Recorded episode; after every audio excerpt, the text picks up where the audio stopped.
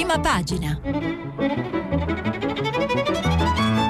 Questa settimana i giornali sono letti e commentati da Massimiliano Panarari, editorialista del quotidiano La Stampa. Per intervenire telefonate al numero verde 800 050 333. Sms WhatsApp anche vocali al numero 335 56 34 296. Massimiliano Panarari è docente di campaigning e organizzazione del consenso alla LUIS di Roma e di marketing politico alla LUIS School of Government e di storia del giornalismo all'Università Bocconi di Milano. È editorialista dei quotidiani La Stampa, Il Mattino di Padova, Il Piccolo di Trieste, Il Giornale di Brescia e collabora con il Venerdì di Repubblica. Ha scritto tra gli altri Dizionario critico ragionato del Movimento 5 Stelle con Marco Laudonio, Mimesis 2014. Poteri e informazioni, Le Monnier 2017. Uno non vale uno, Democrazia diretta e altri miti di oggi, Marsilio 2018. Buongiorno, benvenuti e benvenute alle ascoltatrici e agli ascoltatori di prima pagina. Iniziamo questa settimana con una rassegna, una lettura a volo d'uccello delle principali pagine dei quotidiani, delle prime pagine dei principali quotidiani italiani, cominciando dal Corriere della Sera. Il Corriere della Sera apre sulle, sulle, stragi di cui si è già occupata Radio Tremondo, naturalmente negli Stati Uniti, questa catena di sangue che dopo il Paso ha interessato anche Dayton. Stragi, il terrore d'America, 9 uccidi in Ohio subito dopo l'assalto in Texas, in tutto 29 vittime sul Corriere della Sera, con una intervista che approfondiremo a Charles Kupchan, già consigliere di Barack Obama, Trump alimenta le tensioni razziali, la nostra società vacilla. E Guido Limpio, sulla prima pagina del Corriere della Sera, si occupa della rete ideologica che sta dietro gli eccidi e il suprematismo bianco. Non sono lupi solitari. Sempre dalla prima pagina del Corriere l'editoriale di Paolo Mieli su Forza Italia, una storia nell'angolo, il partito di Berlusconi nelle sue trasformazioni e nel suo declino. Sicurezza, governo alla prova della fiducia, Conte, ore cruciali, Salvini, decisiva la TAV. A proposito del eh, voto sul decreto bis sicurezza che eh, comincia già oggi al Senato. Decisivo il numero dei partecipanti, scrive il Corriere della Sera, una fase delicata che il Premier Conte e Di Maio cercano di superare con una strategia di contenimento che escluda provocazioni alla Lega di Salvini. Sempre dalla prima pagina del Corriere della Sera, Aldo Cazzullo, immagini e società, le foto dei politici al mare, così noi siamo cambiati, con una eh, assai emblematica foto di Aldo Moro con la figlia Agnese a Terracina e il paragone con le immagini che invece arrivavano la settimana passata dal Papete di Milano Marittima dove si era trasferito il, una parte del governo, la parte più leghista, definito da alcuni governi il Viminale Beach.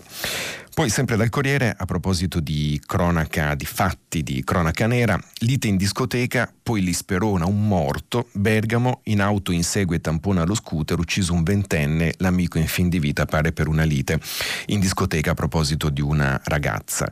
E il Corriere fa riferimento anche alla agli sviluppi dell'inchiesta su Corinaldo, lo spray e le rapine, la guerra tra bande, un altro tremendo evento, la strage della discoteca di Corinaldo dopo il concerto di Sfera e Basta, che eh, anche altri, altri quotidiani naturalmente hanno fortemente approfondito nel corso di queste giornate.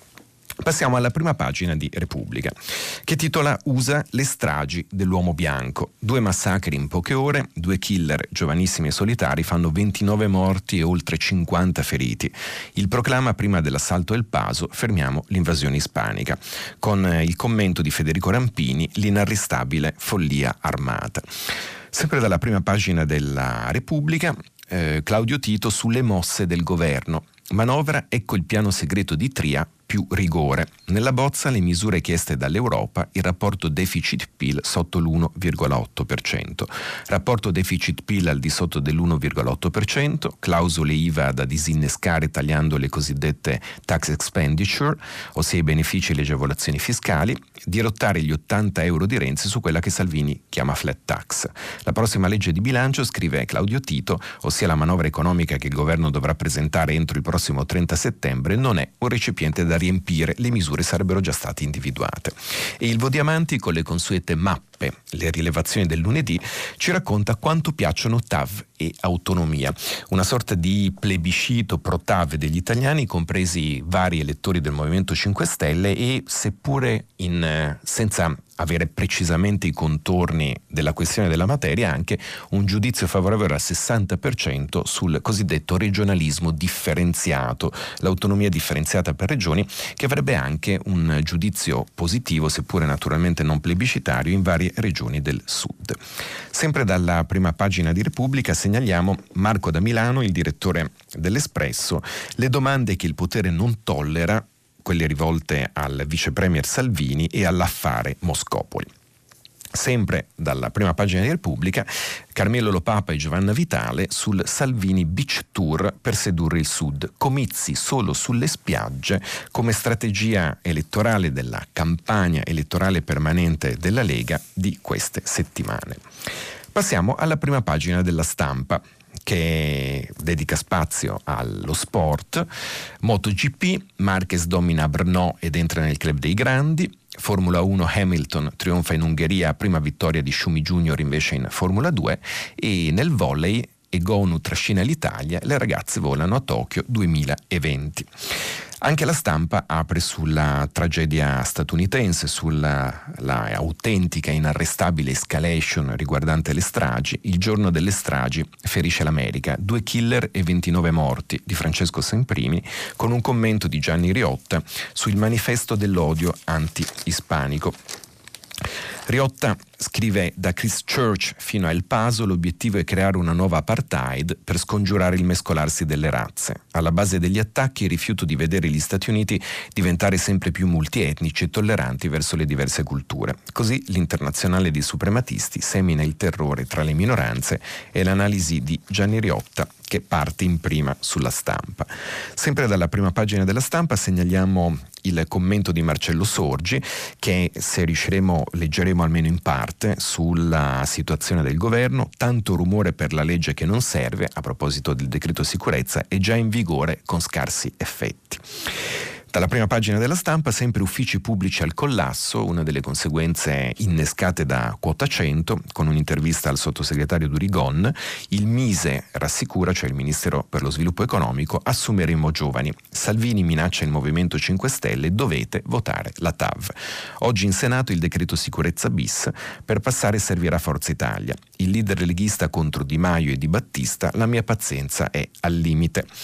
E dalla prima pagina segnaliamo anche l'intervista di Francesca Sforza all'ambasciatore Ferdinando Nelli Feroci. Nelli Feroci la sfida europea, strategia sbagliata, sinora solo autogol sul commissario UE a proposito di quello che sta succedendo nella assegnazione prossima degli incarichi della Commissione europea e sulla strategia sbagliata, sottolinea l'ambasciatore del governo. È un'intervista che leggeremo negli approfondimenti. Gianluca Pedrazzi da Modena sulla grande rete delle gang con lo spray. Da Modena a Torino una, un affresco su questo eh, diciamo, questo mondo giovanile, su un pezzo di mondo giovanile purtroppo caratterizzato da una presenza di eh, situazioni di enorme, fortissima devianza, di cui la strage di Corinaldo è stato l'esempio purtroppo più eclatante e più evidente. Sempre dalla prima pagina della stampa, Giacomo Galeazzi in un'inchiesta su 30.000 italiani stregati dalle sette. Segnaliamo dalle prime pagine degli altri quotidiani una serie di eh, titoli e di spunti interessanti per comporre l'agenda mediatica di quest'oggi.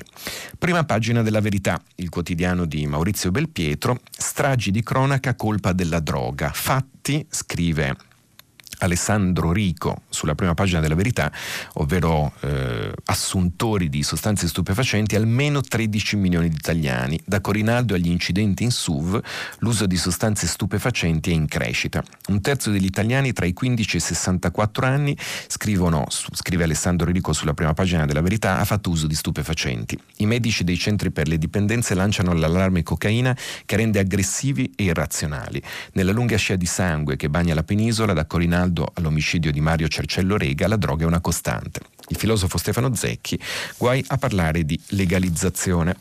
Dalla prima pagina di Libero segnaliamo invece l'intervista del direttore Pietro Senaldi a Claudio Martelli, esponente di spicco della politica della cosiddetta, Repub- della cosiddetta, Prima Repubblica, già segretario del Partito Socialista e ministro molto importante tra cui alla giustizia, tra cui il Dicastero alla giustizia come guarda sigilli. L'antileghista Claudio Martelli su immigrati e giustizia ha ragione Salvini. Sul fatto che si farà la riforma della giustizia non scommetterei un euro, dice Martelli al direttore di Libero Senaldi, anche se leggo strane interviste con Di Maio che dichiara che non è il caso di litigare. Dal giornale, diretto da Alessandro Sallusti, segnaliamo un eh, articolo interessante di Sabrina Cottone riguardante una serie di reazioni alla scelta piuttosto discutibile di far partire le note dell'inno nazionale di Mameli al Papete Beach di Milano Marittima, appunto il cosiddetto Viminale Beach, come è stato definito da alcuni giornali. Sul giornale l'inno d'Italia al Papete per i militari è una stecca serve rispetto, dal cocer agli ex, tutta una serie di importanti figure dell'esercito e delle forze armate protestano per le note di Mameli tra drink e ballerine. Il tenente Paglia, che venne ferito in Somalia, dice certe scene disturbano e io non lo avrei mai permesso, credo nei valori del canto. Spot contestati, calciatori muti e palchi dei teatri, anni di polemiche sull'inno. Era il giornale diretto da Alessandro Sallusti nell'articolo di, di Sabrina Cottone sulle reazioni di alcuni ambienti dell'esercito e delle forze armate a questo utilizzo, diciamo così, piuttosto improvvido dell'inno nazionale su una spiaggia.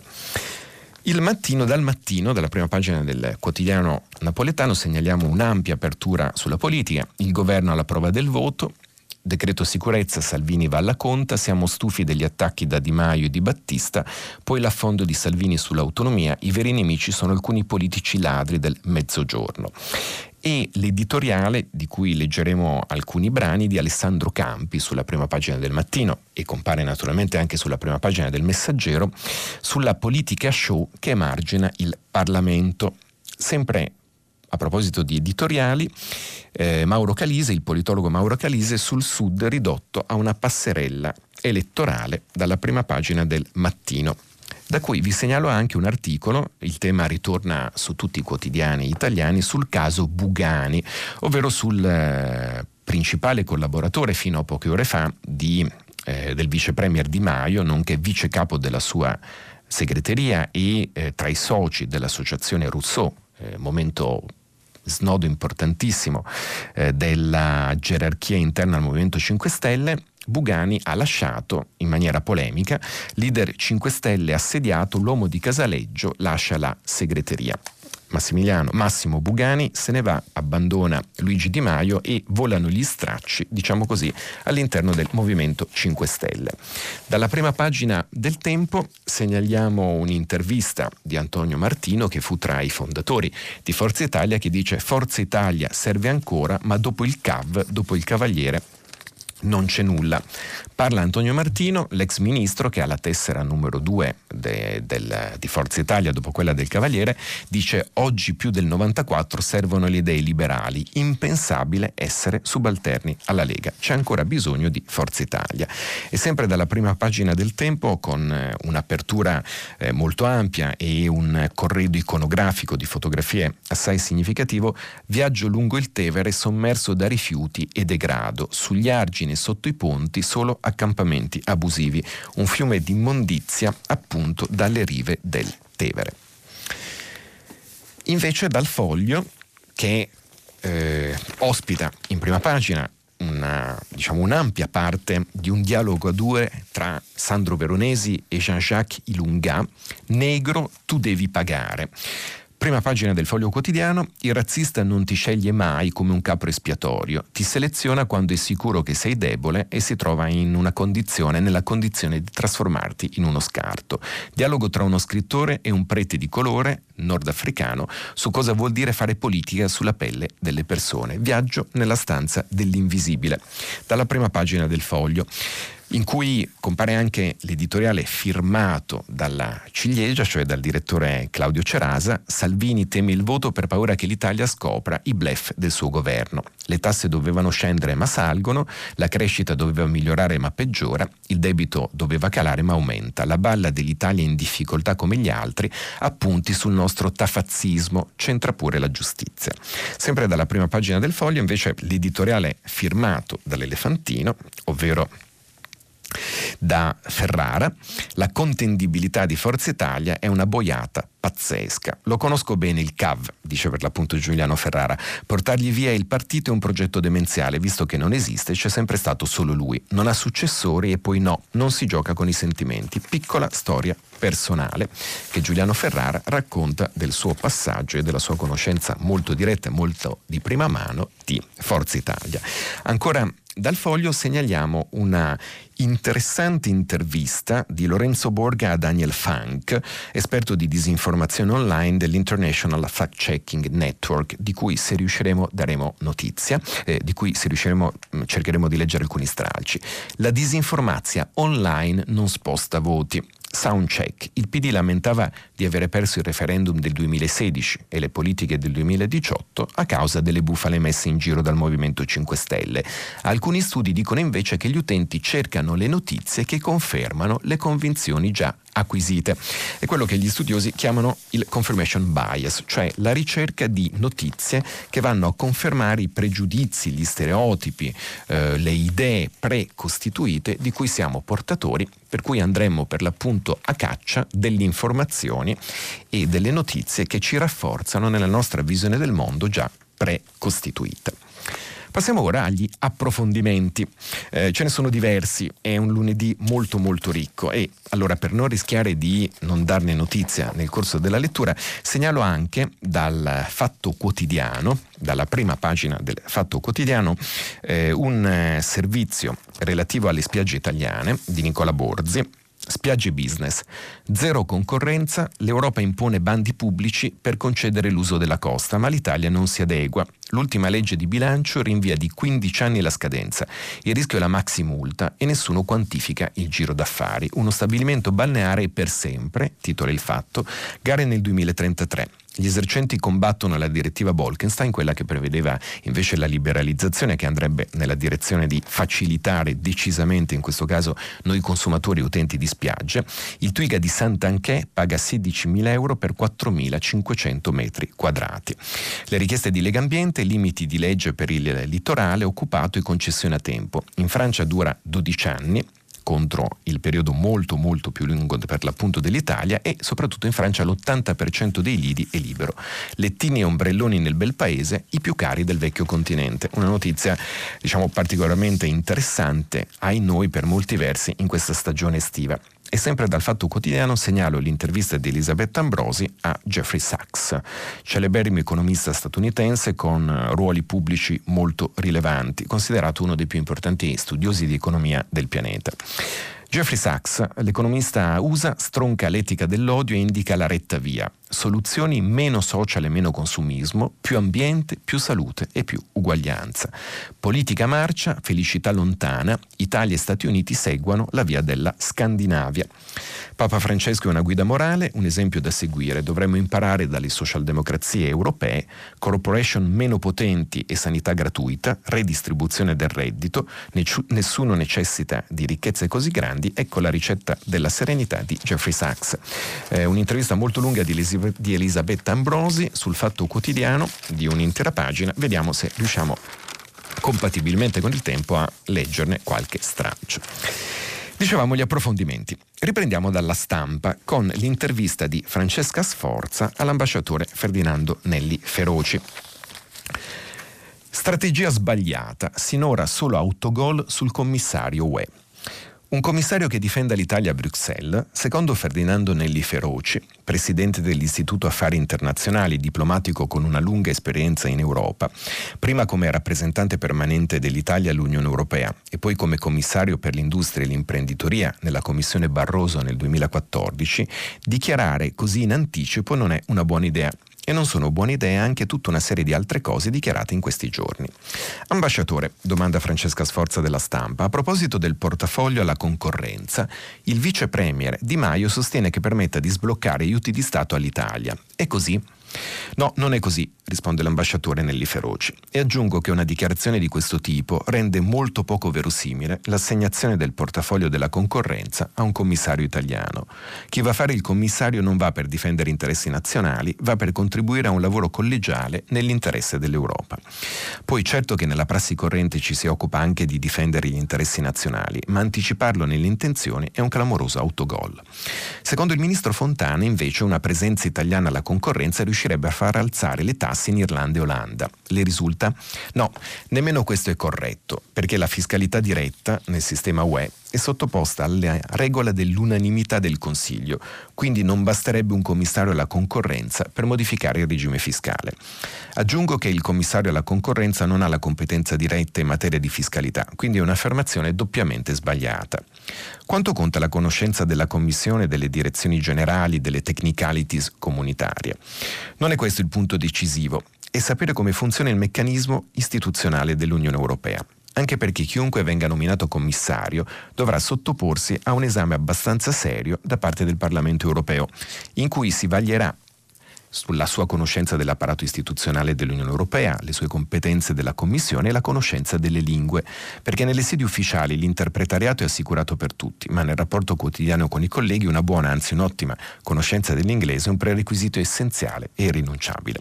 Il vice premier Salvini punterebbe sull'agricoltura con il ministro Centinaio, nella speranza di forzare il cordone sanitario costruito dai partiti europeisti. È una tattica praticabile? Nella logica comunitaria sarebbe un ulteriore clamoroso autogol e aggiungo che il portafoglio dell'agricoltura non ce lo negherebbe nessuno perché ha uno scarsissimo rilievo politico. Le regole per i fondi dell'agricoltura sono già scritte e anche sul tema della distribuzione dei fondi per l'agricoltura italiana quel portafoglio non ha nessun peso specifico. È vero che un eventuale commissario al commercio estero garantirebbe la difesa dei prodotti italiani, il commercio estero è effettivamente un portafoglio pesante perché siamo nell'ambito di una competenza esclusiva.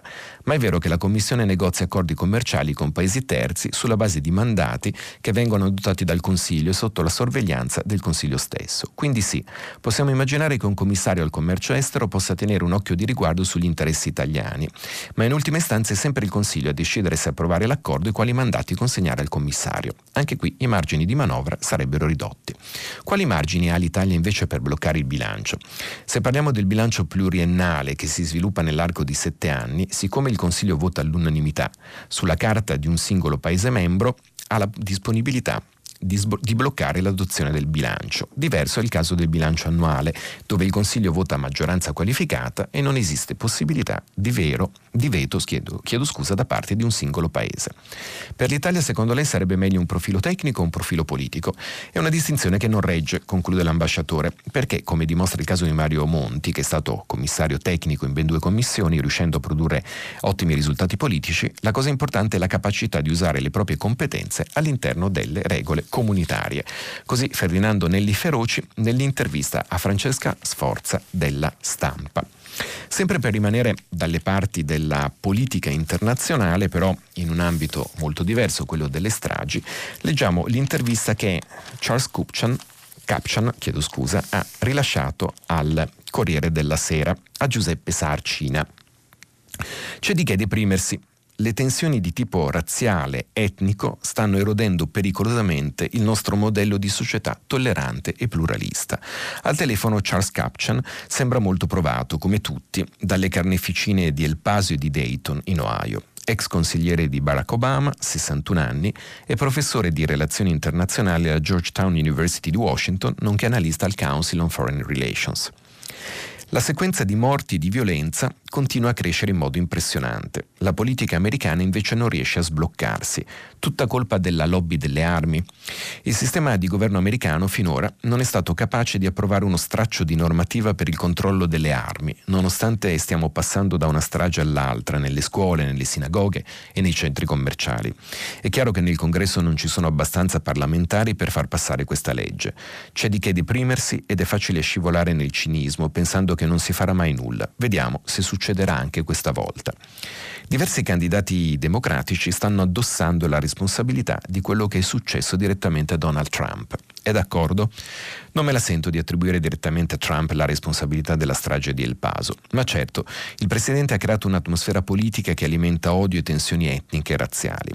Se il capo dello Stato insulti i latinos, i paesi africani, il distretto di un deputato di Baltimora, oppure se sostiene che c'è brava gente anche fra i neonazisti che manifestarono a Charlottesville nell'agosto del 2017, beh, allora è chiaro che in molti si sentono autorizzati a mettere in piazza gli istinti più bassi.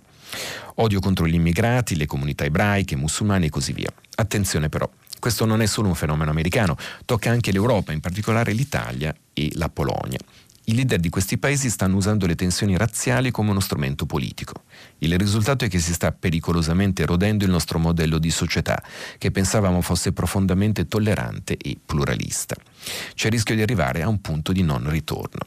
Negli Stati Uniti però da mesi l'FBI segnala la crescita tumultuosa del suprematismo bianco, equiparandola a una vera minaccia terroristica. Sì, ormai è una questione di sicurezza interna e come tale andrebbe affrontata dal governo. Vanno applicate con più severità anche le leggi che già abbiamo contro gli hate crimes, quelle che puniscono violenze, intimidazioni eh, generate da pregiudizi razziali, religiosi e di genere. Così Charles Kupchan, già consigliere di Obama, celebre professore di relazioni internazionali e uno dei maggiori analisti per l'appunto di International Relations, nell'intervista a Giuseppe Sarcina del Corriere della Sera sulla, sulle stragi del suprematismo bianco. Passiamo alla politica interna. E ritorniamo alla stampa con l'editoriale di Marcello Sorgi su quello che sta avvenendo in queste ultime ore di apertura delle Camere e in queste ultime ore di atti o di eh, iter riguardanti atti legislativi. Tanto rumore per la legge che non serve.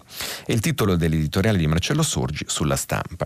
Come ormai accade da molti anni, almeno un quarto di secolo, da quando cioè il Senato si è trasformato in una Camera senza maggioranza, anche oggi o domani, se la seduta andrà per lunghe e i senatori non vorranno allungare di un altro giorno il mesetto e mezzo di vacanze che si sono appena concessi, il governo vivrà il suo appuntamento con il brivido nel voto finale sul decreto sicurezza bis. Un brivido inutile va detto subito, scrive Marcello Sorgi, dato che la legge, in quanto decreto, è già in vigore e ha già dimostrato la sua incapacità a impedire gli sbarchi di immigrati clandestini salvati da navi delle ONG o della nostra Guardia Costiera. Si tratti dell'esile capitana tedesca della Sea-Watch, Carola Rachete, che gli insulti sessisti di Salvini sono riusciti perfino immeritatamente a trasformare in un'icona della solidarietà internazionale, in un futuro prossimo chissà, forse anche nella leader politica di un nuovo movimento, o di un regolare ufficiale della Marina italiana, le norme che introducono multe, arresti e sequestri delle imbarcazioni usate per i salvataggi si sono rivelati in tutti i casi recenti di difficile e non duratura applicazione. Se è vero, come è vero, che negli stessi giorni in cui la comandante della Sea-Watch veniva arrestata, scarcerata e lasciata libera di tornarsene a casa, nonché di rilasciare interviste molto battagliere, dalla magistratura italiana un'altra nave incappata nella stessa rete di sicurezza e nella politica dei porti chiusi del ministro dell'interno, la Mare Ionio, è stata invece dissequestrata. E come ha annunciato la portavoce dell'ONG Mediterranea Saving Humans, Alessandra Sciurba, si appresta indisturbata a tornare a pattugliare il canale di Sicilia per trarre in salvo i disperati dei gommoni che vi si avventurano a frotte complice il bel tempo estivo.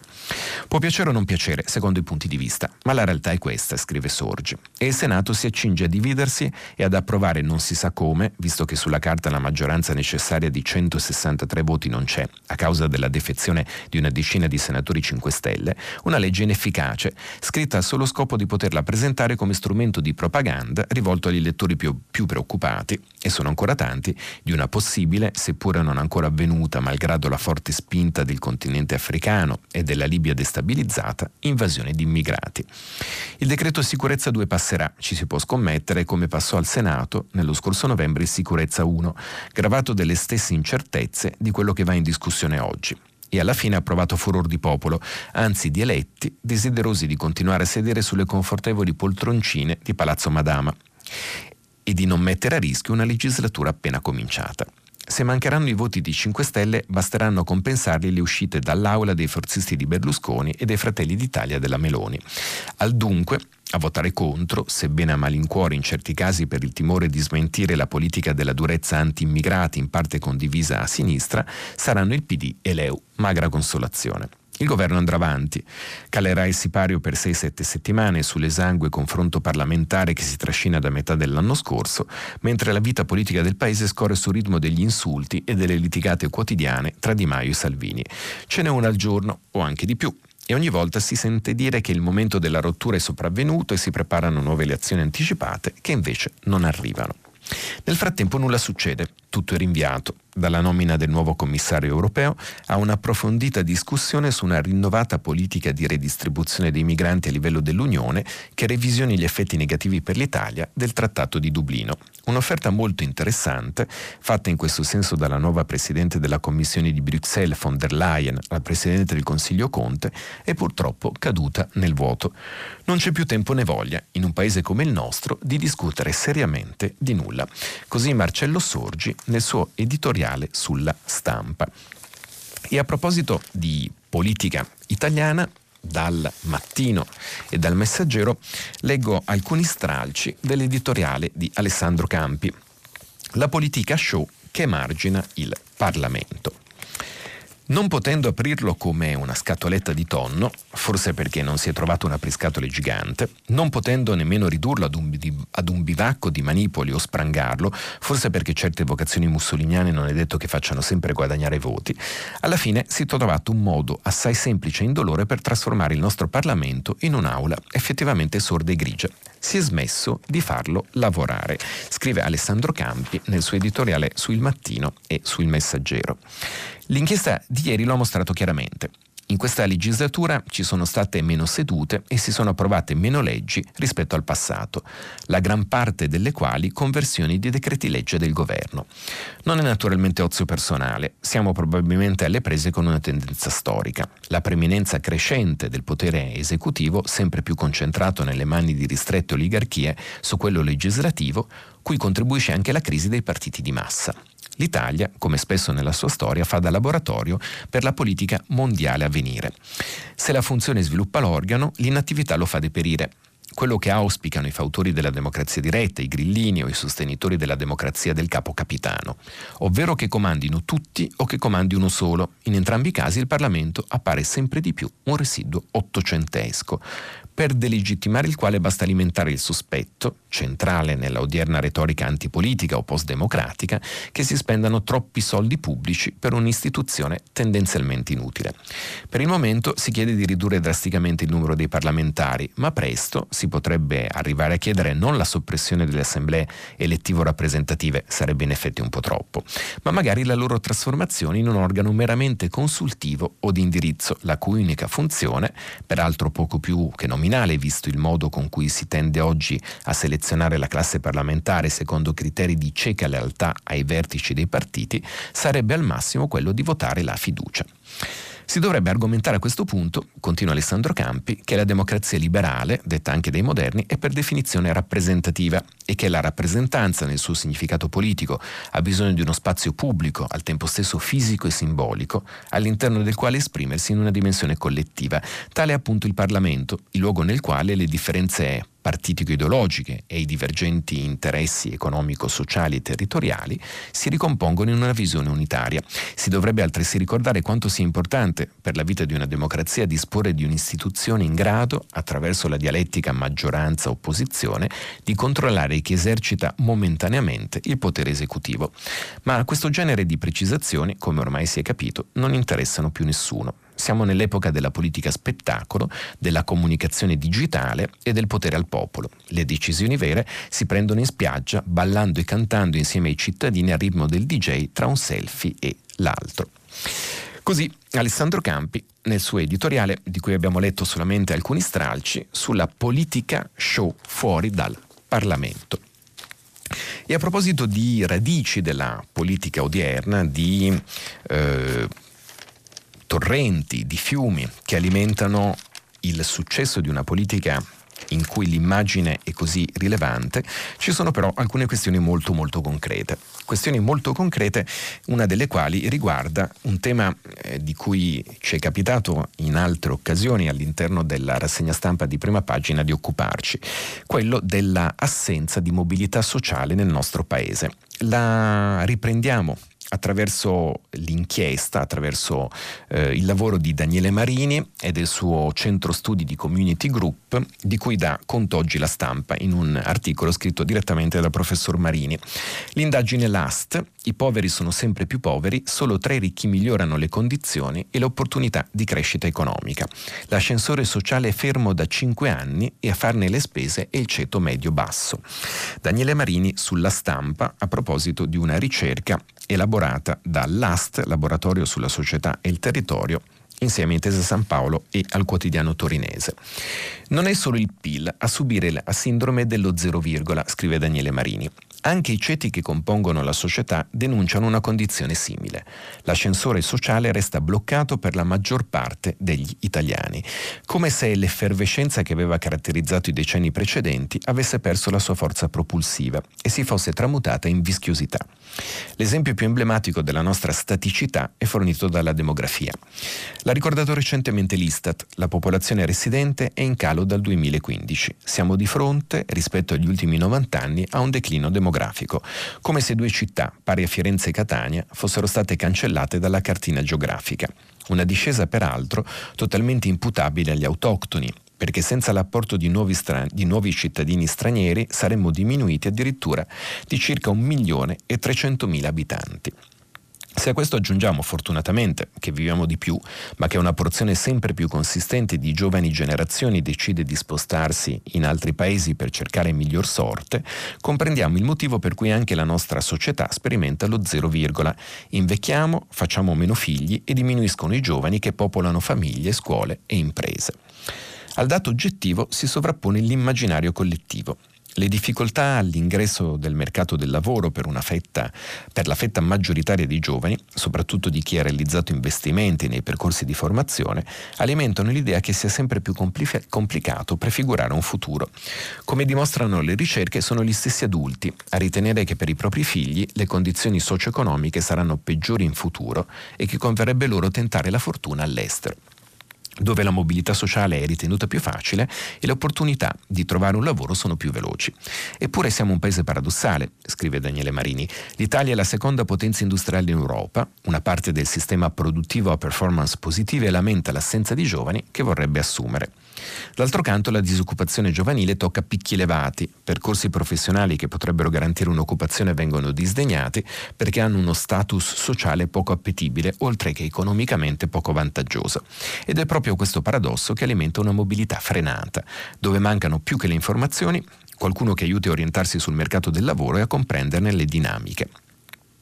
Come si sia modificata l'appartenenza ai diversi gruppi sociali, da parte della popolazione e come se funzioni l'ascensore sociale è l'oggetto dell'ultima rilevazione del centro studi di Community Group, col supporto di Intesa San Paolo per la stampa. L'esito complessivo mette in luce come la percezione di appartenenza a una classe sociale oggi sia sostanzialmente identica a quella di cinque anni fa. In altri termini, le posizioni e le distanze sociali paiono rimanere fissate nel tempo.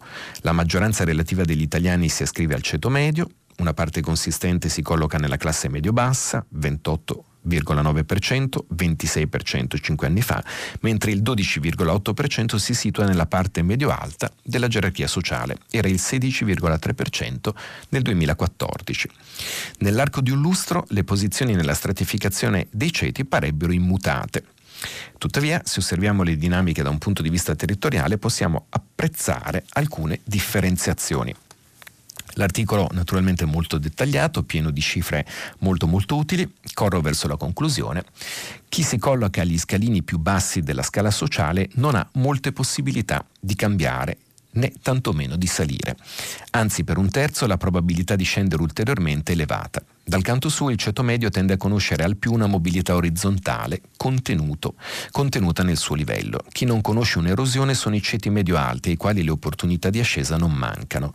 Una ripresa economica lenta, all'insegna dello zero virgola, irrigidisce una mobilità sociale già bloccata da tempo, rendendo il bel paese vischioso. È l'immagine di un'Italia bipolare e immobile, dove il sentimento di frustrazione rischia di tramutarsi in risentimento, scrive Daniele Marini, e lo vediamo per l'appunto dal punto di vista delle dinamiche elettorali. Ritorniamo ora per concludere ad alcuni brani dell'intervista di Jeffrey Sachs al Fatto Quotidiano. Politica marcia, felicità lontana, Italia e USA seguono la Scandinavia. Una serie di riflessioni che ci consentono di capire come quello che vediamo tradotto in comportamenti e in scelte di voto sia l'effetto di una serie di dinamiche ben più profonde che riguardano le condizioni materiali, che riguardano, come nel caso italiano illustrava poco fa l'articolo di Daniele Marini, la difficoltà di migliorare la propria condizione e il blocco della mobilità sociale, ma come riguardino anche la dimensione della felicità, tra virgolette, e quindi la dimensione dell'immaginario, come ci ricorda un economista che pure è abituato a ragionare su dati molto concreti come Jeffrey Sachs. Non c'è dubbio, la crisi ambientale sta aumentando la nostra ansia e preoccupazione e queste emozioni negative, preoccupazione, angoscia, rabbia, stanno crescendo in tutto il mondo negli ultimi dieci anni. Jeffrey Sachs non è un ambientalista, ma uno dei maggiori economisti statunitensi, ex direttore del The Earth Institute alla Columbia University. Esperto di sviluppo sostenibile, crescita economica, salute pubblica, finanza, lotta alla povertà e curatore ogni anno del World Happiness Report, che stila la classifica dei paesi più o meno felici del mondo e proprio in relazione al benessere degli Stati Uniti punta dito contro Donald Trump, definendolo una persona orribile e corrotta a causa dell'infelicità del suo paese. I suoi studi chiede Elisabetta Ambrosi del Fatto Quotidiano, dimostrano che la felicità non è legata solo al livello di reddito, ma anche alla vita sociale e democratica e persino alla capacità di donare. Di fatto noi studiosi, economisti ma anche psicologi sperimentali, risponde Sachs, abbiamo capito quello che Aristotele ci ha insegnato oltre duemila anni fa nell'etica nicomachea. Siamo esseri sociali e per questo la nostra vita sociale, in famiglia, con gli amici e come cittadini è importante quanto il nostro reddito e così la nostra salute mentale, i nostri valori, quelli che i greci chiamavano virtù. Giustizia, generosità verso i poveri, compassione sono vitali per avere una buona vita. Eppure lo stile capitalistico americano glorifica il consumismo e l'accumulazione. Si può essere felici se la politica non funziona o è corrotta? No, le persone sono infelici quando la politica è marcia, risponde Sachs. Non a caso una delle caratteristiche dei paesi in cima alla classifica del World Happiness Report, come Danimarca, Norvegia, Finlandia e Svezia, è la relativa onestà di chi governa sia gli Stati Uniti che l'Italia da questo punto di vista hanno punteggi più bassi. Ci sono nuovi studi che mostrano come Trump stia diffondendo ansia e infelicità in America. Di sicuro sta aumentando la mia. Non abbiamo mai avuto un presidente così psicopatico, una persona orribile, persino corrotta. Può spiegare meglio la sua avversione a Trump? Come tutti i populisti e fascisti, propone risposte semplici alle crisi. Trump è un populista e un fascista, criminalizza le minoranze più povere e vulnerabili per le difficoltà della working class bianca americana. Sta attingendo a una tradizione di razzismo, disprezzo e paura, ma le vere soluzioni per gli americani, un migliore sistema sanitario, costi minori per l'educazione e più supporto per le famiglie, richiedono tasse per i ricchi il contrario di quello che sta facendo Trump, che è seguito da un terzo del paese. E per questo è il presidente più pericoloso della nostra storia moderna. Lei è molto critico verso l'uso dei social media, specie nei giovani. Ci sono ormai alcune prove che i social media stiano portando ad un'epidemia di infelicità e depressione tra i giovani. Sembra che la quantità di tempo che i giovani passano davanti allo schermo sia correlata con maggiore ansia e infelicità.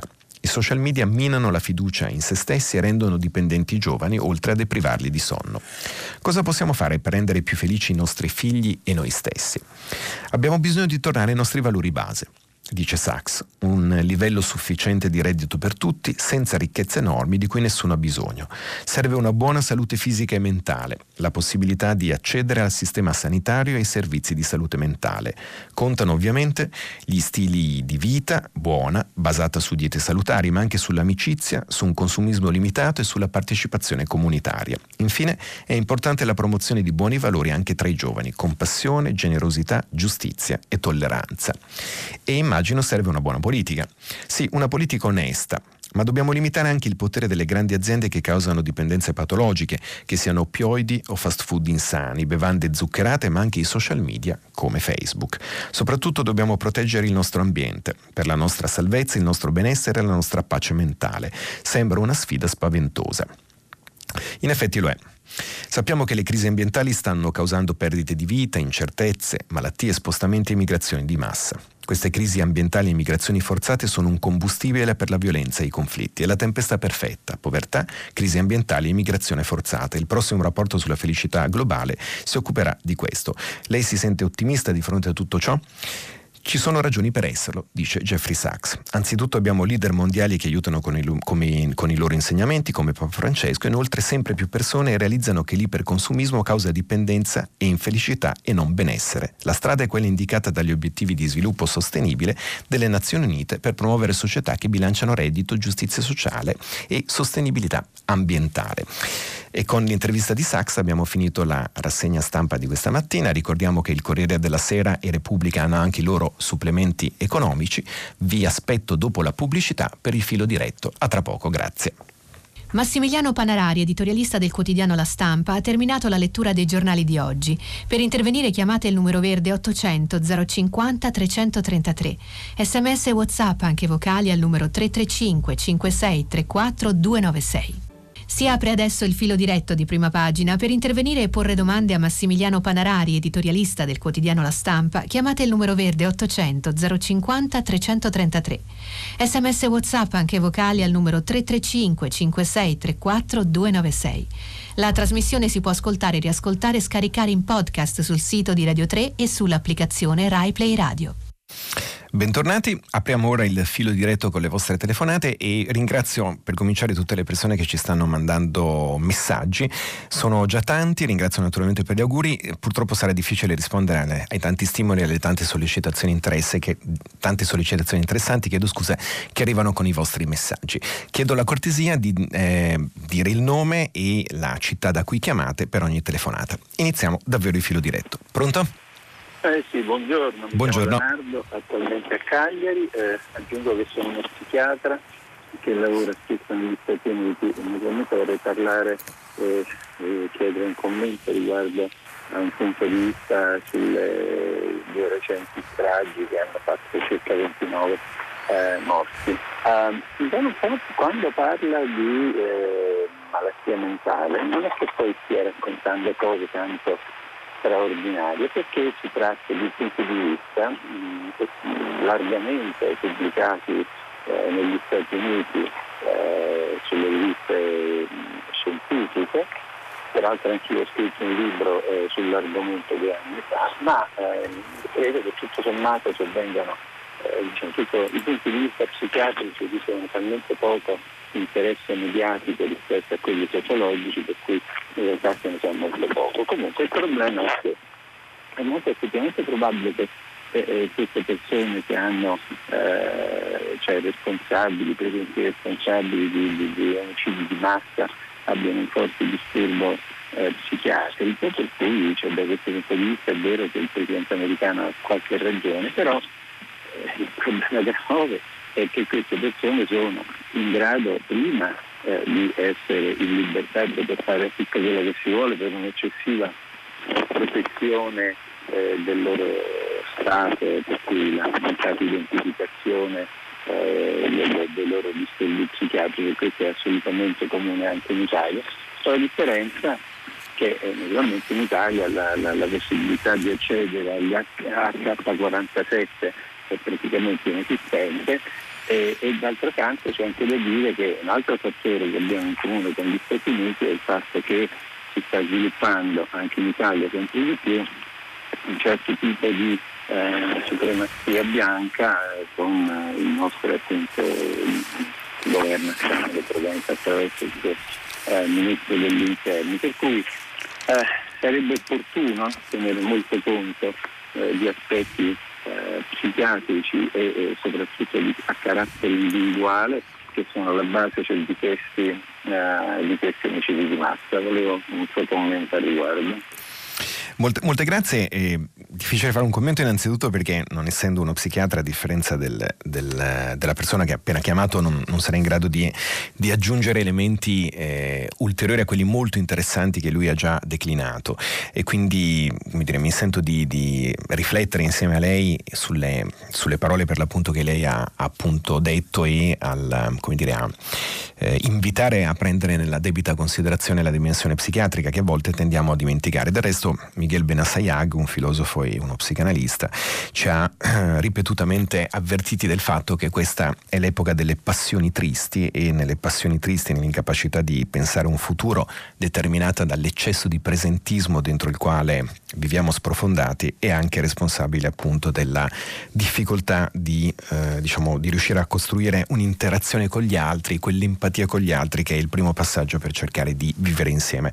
A questo proposito aggiungo semplicemente un elemento tratto dal Corriere della Sera. A proposito di difficoltà di empatia e di dominio dei social, Irene Soave ricorda 8chan, un forum eh, molto praticato negli Stati Uniti, un forum dal quale vengono alcuni percorsi che eh, gli investigatori, che l'FBI prendono molto fortemente in considerazione, perché tutte e tre le sparatorie sono già state teorizzate o annunciate su questo forum, eh, che è frequentato da circa 35.000 utenti al giorno, un forum totalmente privo di regole, su cui c'è una fortissima discussione.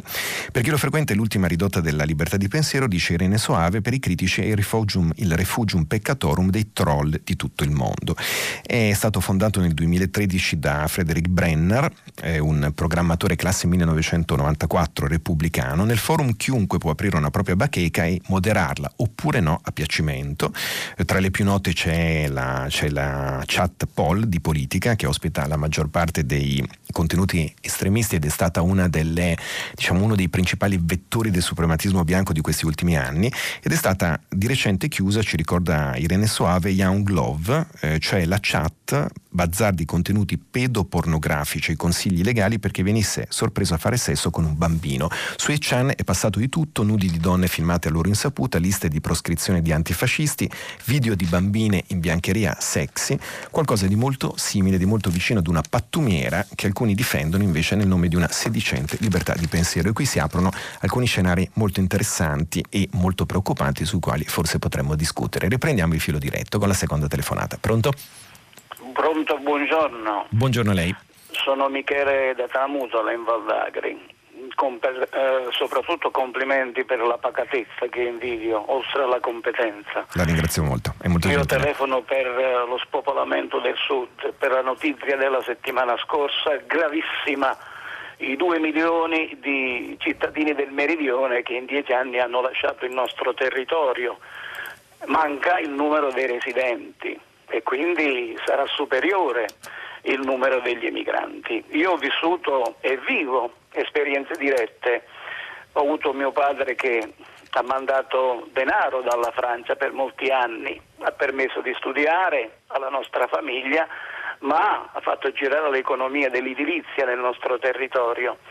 Oggi i nostri figli nel nord Italia e all'estero hanno bisogno del nostro aiuto economico, della nostra pensione e dei nostri beni mobili che non valgono più niente, messi in vendita, nessuno li compra e neanche forse a regalarli si riesce a portare a casa qualcosa. Qual è la soluzione di questo governo per quanto riguarda il nostro territorio che non ha neanche servizi, non ha autostrade, aeroporti e quindi non vorrei che si limitasse la presenza dei nostri governanti ad apparire in televisione a fare solo selfie. Grazie Grazie signor Michele, un, ripone un tema di cui si è discusso la settimana passata molto, molto importante, quello dello spopolamento del sud che minaccia in particolare i centri più piccoli come abbiamo letto eh, sui giornali, come abbiamo letto nelle ricerche, in particolare in un rapporto Svimez per l'appunto che era all'origine, queste, eh, all'origine degli articoli sul, appunto sulle difficoltà del, del mezzogiorno. Eh, sullo spopolamento, quindi sul problema demografico, ma anche naturalmente, come ricordava il signor Michele, sul problema economico, nel senso che il PIL del mezzogiorno è debolissimo e eh, circa, dall'inizio degli anni 2000 sono circa 2 milioni le persone che sono emigrate dal, dalle regioni meridionali per l'appunto. Eh, e su questo che, che, appunto come invitava a fare il signor Michele dovremmo, dovremmo aprire una riflessione soprattutto dal punto di vista diciamo, delle, delle politiche governative. Il meridionalismo aveva rappresentato, la questione meridionale aveva rappresentato un tema molto rilevante nel corso della cosiddetta prima repubblica, della Repubblica dei Partiti. Poi è entrato nel dimenticatoio, è stato sostanzialmente archiviato, c'è un enorme, gigantesco, mostruoso problema che riguarda eh, la criminalità organizzata e la sua occupazione manu militari di intere aree del paese e naturalmente invece la eh, presenza di risorse finanziarie che essa origina e che hanno drogato, dopato e alterato l'economia legale di altre regioni del paese. E quindi questa che dovrebbe essere per l'appunto un'autentica emergenza oggi è molto meno oggetto di attenzione, se non, se non attraverso alcune misure come il reddito di cittadinanza sicurezza che è stato uno dei, diciamo, uno dei pilastri del, del governo attuale sul quale mi permetto di avanzare molti molti dubbi e che eh, costituisce comunque un tentativo, diciamo così, di risposta. Naturalmente le risposte spot, le risposte parziali non sono in grado di aggredire una situazione molto complessa, molto complicata, come diceva il signor Michele, da osservare in una dimensione generale e complessiva. Cosa serve? Serve la valorizzazione delle risorse umane, diciamo così, serve il recupero dei cervelli, serve il lavoro, che è la questione indispensabile, e come diceva il signor Michele, servono sicuramente tanto le infrastrutture. Riprendiamo con il filo diretto. Pronto? Eh, buongiorno. Buongiorno Carlo Cavinato, Associazione Movimento di Cooperazione Educativa di Insegnanti eh, da Venezia. Eh, io volevo eh, intervenire sull'ora di eh, educazione civica. Diceva Celestin Prenet, un maestro francese nel secolo scorso, che la democrazia di domani si prepara con la democrazia a scuola e che un regime scolastico autoritario non può formare cittadini democratici. Ecco, noi pensiamo, e chiedo anche a lei, che se, ci chiediamo se è sufficiente inserire una nuova materia o una vecchia materia a creare valori di democrazia, di responsabilità, di rispetto, di ascolto, di cooperazione, senza farli vivere realmente dentro la classe, perché i valori si possono apprendere, la cittadinanza, la Costituzione si può anche imparare, ma poi non praticare realmente. Lei cosa pensa? Eh, molte grazie. Eh, in realtà diciamo, la, l'opinione più, più, opportuna è proprio la sua in quanto, in quanto insegnante e rappresentante di un, di un, movimento, di un'associazione di persone, di docenti. Eh, è un tema di cui ogni volta che ritorna all'interno del dibattito pubblico e del discorso pubblico eh, diciamo, su cui si, si, si, scatena la discussione, sarebbe bene che la discussione rimanesse per l'appunto molto alta, molto forte e significativa. Io penso che sarebbe necessaria, che sarebbe necessaria perché almeno la conoscenza dal punto di vista istituzionale del funzionamento delle istituzioni, del funzionamento della politica, dell'ABC, delle regole e delle norme che governano la nostra vita associata come dire, da subito, da quanto, da quanto prima possibile sarebbe importante. Sarebbe importante perché così eviteremmo un po' di analfabetismo istituzionale che purtroppo è, si è radicato, si è diffuso e che alimenta anche un po' di chiacchiericcio, anzi ben più che un po' di chiacchiericcio sui social. Ecco, per evitare una tendenza quale, nella quale cado anch'io, eh, per carità naturalmente, eh, a pontificare su cose eh, che non conosciamo bene, un po' di educazione civica sarebbe, sarebbe opportuna e sarebbe necessaria, quantomeno per avere la grammatica comune allorché si parla di questioni riguardanti la vita pubblica e la vita associata. L'altro tema è invece un tema appunto molto serio e che non mm, come dire, che costituisce un'altra pagina, però fortemente, fortemente collegata, che è quella che, che, è il tema che il signor Giancarlo evocava. Eh, educazione civica come insieme di nozioni e tuttavia eh, la dimensione formativa richiede anche una dimensione educativa vera e propria, cioè una socializzazione a dei valori. Perché conoscere la Costituzione appunto è l'ABC, la Costituzione ha una dimensione valoriale, la Costituzione prevede una serie di eh, norme, ma anche dei valori di fondo, delle ispirazioni delle filosofie, diciamo così, figlie di una certa epoca, come sappiamo naturalmente, ma che hanno una eh, spinta valoriale che a tutt'oggi perdura. Ed è questo il grande problema. Questo è il grande problema eh, che ritorna costantemente all'interno della, della, vita pubblica italiana perché purtroppo questo paese ha ancora oggi molte difficoltà che anzi aumentano ogni giorno di più a riconoscersi in una serie di fondamentali. Una serie di fondamentali su cui altri paesi, almeno fino alla fase storica, diciamo, pre... Eh, pre-anni 2010 invece riconoscevano, nella, e, riconoscevano e condividevano in maniera maggioritaria o in maniera larghissima. Quindi sono due elementi sui quali bisogna procedere, bisognerebbe procedere insieme. Si può cominciare per l'appunto introducendo, reintroducendo l'educazione civica. Dopodiché l'altro compito ha molto a che fare con la società civile. Questo è un paese che ha sempre potuto contare eh, su una società civile ricca eh, che compensava tutta una serie di altri deficit dei poteri pubblici e allora eh, forse appunto per rispondere alla sollecitazione del professor eh, Giancarlo in questo caso è bene che le associazioni, i gruppi, la società civile, ciascuno di noi eh, diciamo nel, nel, proprio ambito privato e nel proprio ambito familiare riesca a socializzare a dei valori e si preoccupi per l'appunto di far sì che si diffonda la condivisione rispetto a, ad, una, ad, una, dimensione democratica, ad una dimensione di convivenza civile, ad una dimensione di, col, di tolleranza e io penso a quei fondamenti essenziali, basilari che fanno eh, di una società liberal democratica e di un sistema rappresentativo l'elemento, il collante in cui tutti dovrebbero riconoscersi. Eh, l'intervista a Jeffrey Sachs che ho letto poco fa era sul Fatto Quotidiano. Continuiamo con le telefonate. Pronto? Pronto? Buongiorno. Buongiorno, sono Umberto da Milano. Eh, senta, eh, velocemente, anche se la materia è molto complessa, eh, temo che si parli solo di effetti e non di cause. Mi spiego meglio. Il fatto che uno, eh, un, un emigrato venga ucciso eh, è l'effetto di una causa che dipende da eh, radici ben più profonde che andrebbero quindi affrontate in maniera ben più eh, elaborata.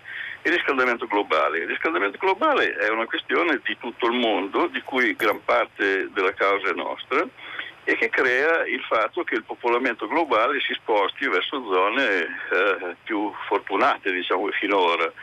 C'è gente che io quando faccio la doccia mi rendo conto che con l'acqua che consumo per una doccia una famiglia ci deve vivere forse una settimana, cioè c'è gente che muore di fame e di sete, eh, se non ci rendiamo conto di questo, non ci rendiamo neanche conto che andrebbe presa la, eh, la causa alla base per limitare gli effetti. Ora, eh, il sistema adottato è quello di ucciderli, benissimo, eh, perché si parla di stragi? O li uccidiamo noi direttamente, che è più diretto, o li uccidiamo a casa loro, non li aiutiamo a casa loro, li uccidiamo a casa loro, perché moriranno di fame, di sete, di guerra con armi, fra l'altro naturalmente date da noi, in Africa non si producono fucili né munizioni. E quindi è tutto molto normale, cioè se l'uomo non considera il, eh, questo pianeta come casa di tutti, dell'uomo, se l'uomo che è una razza sola non si considera eh, amministratore di casa sua, eh, la situazione non avrà altre soluzioni che quella di uccidersi l'un l'altro. Eh, lei cosa ne pensa? Grazie. Grazie signor Umberto il, il richiamo alla, alla, casa comune, alla terra come all'arancia blu sulla quale tutti quanti abitiamo, che è il fondamento del, dell'ecologia e anche di, eh, del movimento ecologista e del movimento ambientalista, è, è, il richiamo a mio giudizio più opportuno per affrontare questo tema. È un tema davvero da pensare in chiave, eh, in chiave globale e al tempo stesso locale, appunto, perché le conseguenze di quello che avviene in termini di trasformazioni generali portano ad una serie di eh, di eventi e di fatti che riguardano direttamente eh, sing- singole, eh, singole, altre parti, ovvero eh, diceva il signor Umberto, il riscaldamento globale, il global warming, i cui effetti sono molto visibili anche nell'alterazione del clima, che, che dicano i negazionisti di questi, di questi tempi, di questi mesi, producono contribuiscono a eh, generare ulteriori migrazioni, trasmigrazioni di persone provenienti innanzitutto in questo caso dall'Africa per quello che interessa il nostro paese e che producono effetti appunto molto concreti in termini di fuoriuscita di persone dal continente africano e di eh, fuga verso le coste europee. Ed è proprio per questo che occorrerebbe pensare in termini locali, cioè in termini di eh, azione globale che sia in grado anche di prendere in considerazione le conseguenze, diciamo così, a livello locale. Uno degli slogan originali più felici del movimento ecologista era che il battito di ali di una farfalla a casa nostra produceva uno tsunami in Giappone. È esattamente questa. È l'idea delle, dell'interrelazione, l'idea dell'interdipendenza di tutti noi all'interno di questo nostro piccolo mondo che è il villaggio globale. Naturalmente in questo caso però evochiamo dei livelli politici sovranazionali e, evochiamo una difficoltà di intenti e di trovare un concerto a livello di ONU, a livello di, eh, di comunità globale che eh, è prontissima a dividersi e appunto a non trovare una serie di soluzioni, pensando poi furbescamente, come fa una parte della classe politica, che si possono sempre eh, trovare, si possono scaricare le esternalità negative sugli altri. Ecco, l'interdipendenza a livello climatico ci mostra che invece le esternalità negative e, eh, non si possono gettare solamente a casa degli altri, che la polvere non si nasconde sotto il tappeto, ma una serie di conseguenze anche di altra natura generate proprio dalle nostre azioni finiscono per ritorcersi, per produrre una serie di problemi difficilmente gestibili a casa nostra. Quindi io sono, sottoscrivo pienamente le, gran parte delle riflessioni del signor, del signor, Umberto, il tema è nuovamente un tema politico e un tema anche di eh, tentativo di strutturare un'opinione pubblica globale che sia in grado di far sentire la propria voce. Questo tentativo c'è, è in essere da tempo, il punto è che la politica non ne assume le conseguenze e anzi la politica che vince in questa fase storica nell'ultimo decennio è una politica invece molto attenta a dire che si possono trovare soluzioni in casa propria e che basta tenere i problemi fuori dalla porta, fuori dai confini, fuori dai muri e invece non è così come si vede per l'appunto a partire dal clima. Riprendiamo con le telefonate. Pronto? Sì, pronto, buongiorno, sono Stefano da Lucca. Buongiorno. Senta, le volevo chiedere, prendendo spunto dalle dimissioni di quel consigliere di Di Maio, mi chiedo e le chiedo come mai eh, in, nella Lega e in Fratelli d'Italia non c'è nessuno che ha un'idea leggermente diversa da, dal capo, non c'è nessuno che ha un concetto che può differire dall'indirizzo politico che tutti seguono. È una cosa un, po', un pochino strana. In Italia ogni politico ha la, ha la propria personalità e nella Lega in Fratelli d'Italia non trovo un'idea differente dal vertice. Grazie signor Stefano. Lei diciamo, fotografa una tendenza che è in essere da un po' di tempo a questa parte, che è quella che eh, Mauro Calise, un politologo che abbiamo citato questa mattina a proposito di un suo editoriale proprio sul Sud, eh, sul mattino, chiama il partito personale, ovvero la trasformazione in essere almeno dalla metà degli anni 90 e coincisa con eh, l'avvento sul mercato politico di Forza Italia di Silvio Berlusconi di un partito fortemente lideristico eh, in cui il leader eh, riassume su di sé eh, tutte quelle funzioni e quelle prerogative che invece nella cosiddetta Prima Repubblica, che era appunto la Repubblica dei partiti, venivano suddivise e ripartite all'interno nell'ambito di gruppi dirigenti molto ampi. Il il partito personale ha una serie di vantaggi, eh, di vantaggi comunicativi naturalmente perché il leader e la sua storia si comunicano molto più facilmente rispetto ad, un, ad una piattaforma politica articolata, rispetto a, eh, diciamo ad una pluralità anche di, di punti di vista, come evocava, come ricordava il signor Stefano ha dei vantaggi in termini posizionali, nel senso che dal punto di vista del decision making, cioè delle decisioni, il capo decide e gli altri sostanzialmente si adeguano e questo però in un contesto di centralità appunto dell'immagine della comunicazione comunica l'idea di una forte compattezza e di una grande, eh, di un, di una grande unità o di un grande decisionismo rispetto all'esterno. La Lega la Lega che potremmo chiamare nazional-populista dal punto di vista della piattaforma politica di Matteo Salvini è indiscutibilmente un partito personale molto di più di quello che era la eh, Lega, pur fortemente segnata dalla personalità di Umberto Bossi della fase precedente, quella eh, diciamo macro-regionale e con eh, diciamo la, l'obiettivo secessionista, almeno dichiarato. E sicuramente Fratelli d'Italia, in questo caso con una figura femminile che è meno frequente e eh, meno diffusa all'interno del, del panorama politico, cioè con Giorgia Meloni, è un altro tipo di partito che eh, reduce dalle tante trasformazioni della destra post-fascista italiana ha trovato una propria unità anche nelle capacità comunicative di Giorgia Meloni. Quindi di nuovo siamo in presenza di un partito personale. Non, un, non era un partito personale sicuramente il Movimento 5 Stelle per l'appunto. Al limite avremmo potuto chiamarlo bipersonale per certi versi, perché vedeva al, le due figure profondamente diverse tra loro alla guida di Gianroberto Casaleggio e di Beppe Grillo. Oggi sicuramente non lo è perché le caratteristiche che i eh, leader dei partiti personali hanno non sono presenti in eh, Luigi Di Maio e diciamo le dimissioni per l'appunto di Bugani mostrano come si sia aperta in realtà non oggi una certa dialettica all'interno del Movimento 5 Stelle. E di qui però ci potremmo porre un'altra domanda, ovvero la dialettica, eh, la divisione che naturalmente dovrebbe o è eh, spesso anche fortunatamente pluralismo di voci e linee diverse, quanto paga dal punto di vista elettorale ed ecco per l'appunto il fatto che invece i partiti personali sembrano molto più paganti, danno molti più risultati e quella è la direzione di marcia sulla quale molti si sono incamminati. Riprendiamo le telefonate. Pronto? Buongiorno, sono Buongiorno. Maria Luisa e telefono da Casale Monferrato. A proposito del riscaldamento globale, dei sensi di colpa che nascono dal fatto che uno si fa la doccia, il consumo dell'acqua, eccetera, direi che tra i motivi, i fattori che hanno provocato questo sconvolgimento ci sono dei fatti importanti. Per esempio un paese povero, eh, condannato alla miseria come era la Cina, diventa- che è composto da più di un miliardo di persone, è diventato una grande, formidabile potenza industriale.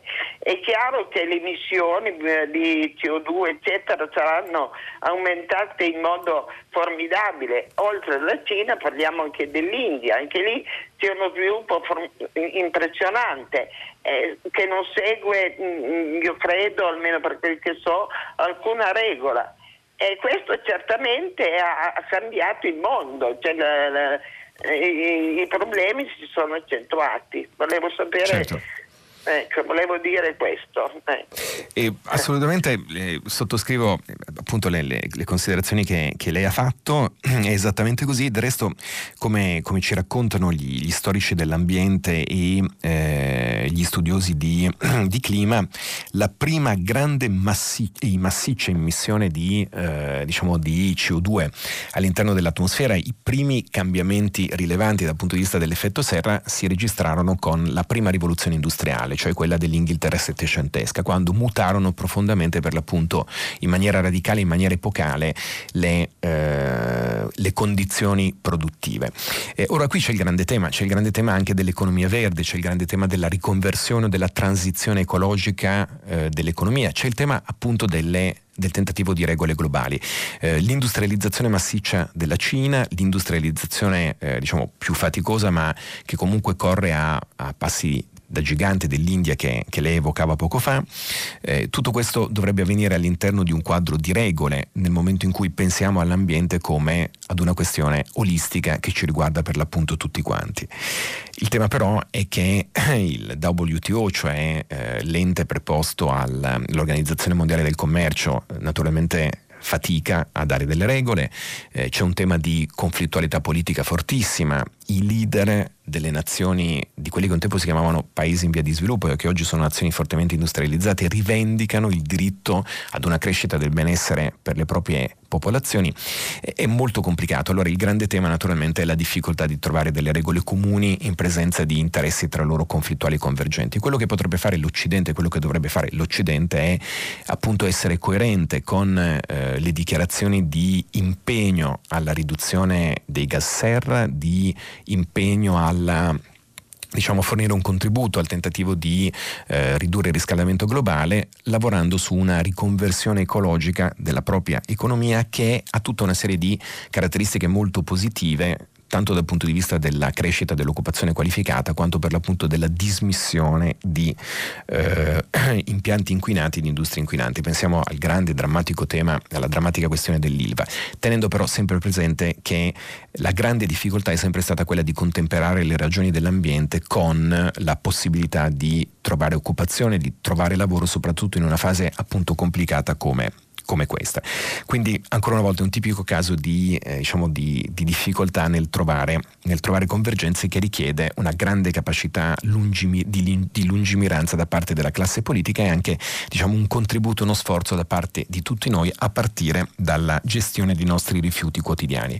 Eh, arrivano tantissimi messaggi riguardanti il tema della eh, Costituzione, dell'educazione civica, naturalmente un tema molto, molto importante, molto serio su cui farebbe la pena riflettere.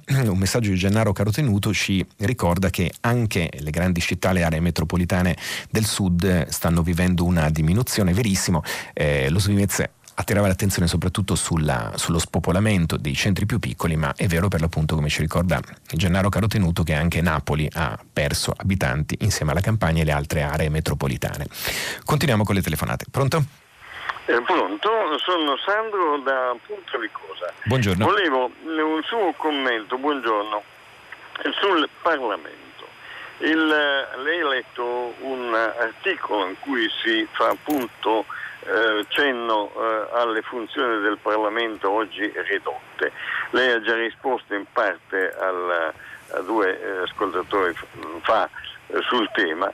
Adesso il Parlamento sembra ridotto a una serie di monoblocchi di personaggi che rispondono al leader e basta. Se qualcuno non è d'accordo rischia di essere cacciato.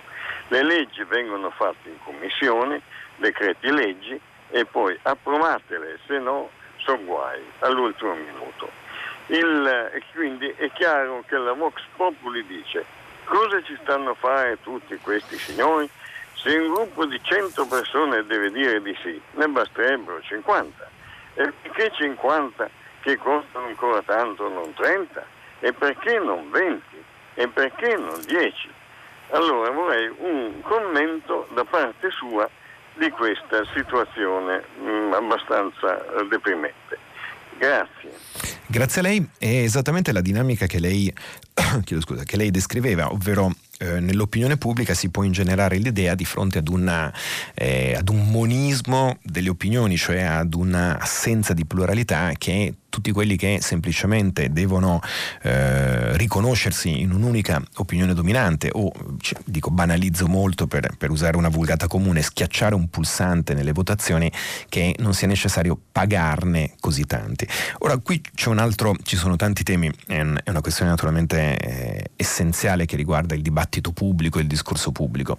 Eh, il, l'idea del pagare i politici è una eh, sedimentazione, è il risultato di un processo molto lungo, eh, perché come molti ascoltatori e ascoltatrici ricorderanno, alle origini del parlamentarismo vi fu il dibattito sull'opportunità o meno di eh, corrispondere un emolumento ai parlamentari. Naturalmente questo emolumento era indispensabile per far sì che i rappresentanti politici delle classi subordinate, come si sarebbe detto nel Novecento, delle classi meno agiate, avessero la possibilità di eh, interrompere il lavoro che consentiva loro di sopravvivere o di eh, abbandonare la condizione di deprivazione nella quale si trovavano per poter fare direttamente politica. E oggi tutto questo, naturalmente in un contesto sociale molto mutato, è diventato sostanzialmente l'idea che noi paghiamo dei politici, dei politici inutili, pensa qualcuno. Ecco, Ecco, il tema è che lo svuotamento del parlamentarismo, lo svuotamento delle funzioni parlamentari è un processo in essere da eh, alcuni decenni collegato al rafforzamento del potere esecutivo e del governo, che corrisponde per un verso al cambiamento della società, per l'altro all'esigenza in una società, eh, in società sempre più complesse, di poter agire più rapidamente, anche se queste azioni più rapide, il decisionismo non necessariamente, anzi si è tradotto in decisioni effettivamente efficaci, e dall'altro all'idea che invece è un'idea eterna come per l'appunto indicava eh, Alessandro Campi nel suo editoriale che il dibattito parlamentare sia lungo, estenuante, inconcludente e che quindi diciamo, il leader abbia la possibilità di eh, agire molto più rapidamente e non debba sottoporsi a lacci, lacciuoli, limiti e vincoli provenienti da un eh, ampio, da una nutrita pattuglia di parlamentari. Il tema secondo me ha molto a che fare con la selezione dei gruppi dirigenti, cioè con la qualità dei gruppi dirigenti. Vale per la politica ma vale per qualunque sistema decisionale naturalmente, vale per qualunque ambito che abbia delle conseguenze, delle ricadute sulla società e eh, vale per qualunque gruppo che possa assumere delle decisioni che per l'appunto presentano delle implicazioni per noi eh, cittadini consumatori, per noi cittadini lavoratori, per noi cittadini elettori a proposito della politica.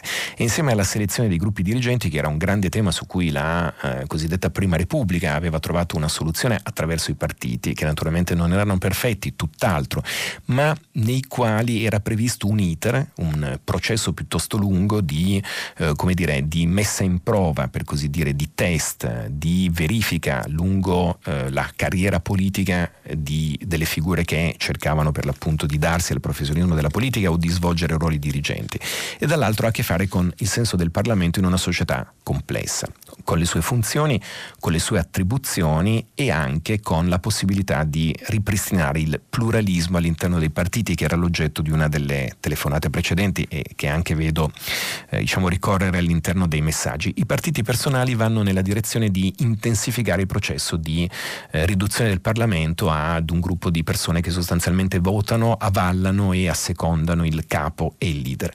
L'altro tema però è che una parte dell'opinione pubblica sembra chiedere esattamente questo, eh, cioè la semplificazione della politica, eh, l'ipercomunicazione, l'idea che si possa rispondere a problemi enormemente complessi quali quelli che viviamo, con slogan, soluzioni semplici, battute, dichiarazioni eh, rapidissime o con proposte che sembrano per l'appunto possedere la bacchetta magica, è qualcosa che va nuovamente nella direzione di svuotare il Parlamento e anche di indebolire la democrazia. Ma da questo punto di vista c'è anche un tema che riguarda, a mio giudizio, riguarda gli strumenti, la maturità dei cittadini elettori e il fatto che dovremmo essere noi per primi a ricacciare l'idea che problemi complessi si risolvono con eh, dichiarazioni o con ricette semplici e dovremmo proprio per questo pensare che il pluralismo invece è una qualità da rimettere in movimento. Riprendiamo le telefonate. Pronto? Ah, buongiorno, sono Ennio, chiamo da Milano. Una buongiorno curiosità. Mi può dire cosa l'ha spinto a, le- a leggere l'articolo dal fatto, quello di Sachs? Perché lo, lo trovo così, così vuoto così lontano dal reale, in un mondo sordo ai richiami dell'uomo, cosa propone? Parla di felicità per cinque volte. Dove vive questo, questo scienziato? Tutto qui. Ma lei lo condivide? Eh, questa è la domanda. Viviamo nell'assurdo, si uccidono eh? e questo parla di felicità dove si muore ogni giorno. Un signore ha parlato di armi, li, li uccidiamo a casa loro e qualcuno parla di felicità. L'uomo è questa cosa qui, per favore, a prima pagina non parliamo di felicità, non c'è, non ci può essere. Grazie, eh, buongiorno. Eh, grazie, grazie, a lei. Io in realtà penso, penso, che io tendo a essere diciamo, un razionalista, ma penso che proprio per questo avremo bisogno di parlare maggiormente di felicità. Ora, la scelta dell'articolo di Sachs deriva dal fatto che eh, proponeva un'analisi non scontata e tutt'altro che appunto tutt'altro che frequente e presente all'interno del dibattito pubblico. In realtà parla di felicità come anelito che dovremmo ripristinare in un mondo molto complicato, molto difficile, pervaso non solo dal pessimismo, ma come diceva Sachs, da disuguaglianze economiche crescenti, da situazioni sempre più difficili, dalla sperequazione, dalla, dalle passioni tristi, da un contesto di depressione legata a condizioni molto molto concrete e ricordava tutta una serie di business non commendevoli o che puntano invece sulle dipendenze e sull'essere addicted. Quindi mi pare che in questo caso l'articolo avesse diciamo, molta utilità nell'indicarci una direzione di marcia e al contrario nel dare una lettura estremamente realista delle difficoltà del mondo che viviamo. Siamo arrivati con questa telefonata alla fine del nostro filo diretto, quindi per oggi ci fermiamo qua. Mi scuso con Ah, eh, sì, sono, c'è ancora qualche minuto per, per i messaggi che sono, che sono, molto molto numerosi. Eh, Luisa Di Lodi dice abbiamo così tanta nostalgia di un partito personale, quando c'è stato ci ha portato alla rovina, ma gli italiani non lo ricordano più. Abbiamo nella popolazione giovani eh, una parte, molto vol- una parte molto colta che emigra, una parte invece di altri che ha molte più difficoltà. Il capo non si discute finché l'onda dei sondaggi positivi non arretra, è successo per Renzi o per Grillo, fino a poco tempo fa mai messo in discussione, e per Di Maio. Succederà anche per Salvini e Meloni e la dinamica del partito personale è esattamente questa che ci ricorda Cristiano. Eh, la signora Grazia invece ritorna su, su Jeffrey Sachs e sulla sua intervista, grande economista, parla di sviluppo sostenibile, di limite al consumo, di rispetto per l'ambiente che riguarda tutti, come la solidarietà e la condivisione dei problemi. Appunto sono tantissimi messaggi, molti sul, sull'educazione civica, eh, alcuni di sicuramente insegnanti che sono tra gli ascoltatori e le ascoltatrici di, di prima pagina che eh, fanno una serie di considerazioni rispetto a come studiare la Costituzione e alla, all'aspetto teorico e all'aspetto formativo. Anche eh, si dice eh, fatto, anche rispetto al fatto che l'educazione civica dovrebbe essere suddivisa tra più insegnamenti.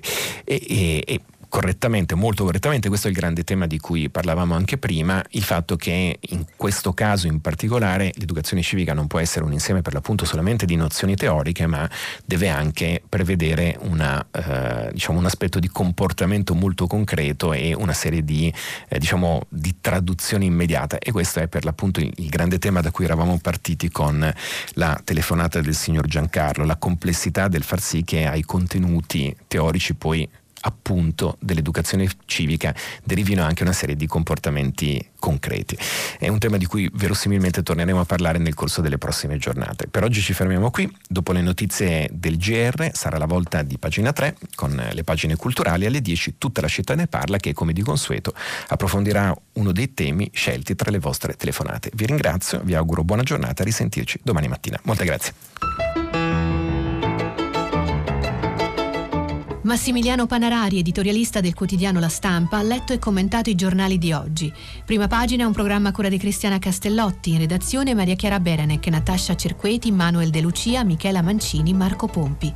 Posta elettronica, prima pagina chiocciolarai.it. La trasmissione si può ascoltare, riascoltare e scaricare in podcast sul sito di Radio 3 e sull'applicazione Rai Play Radio.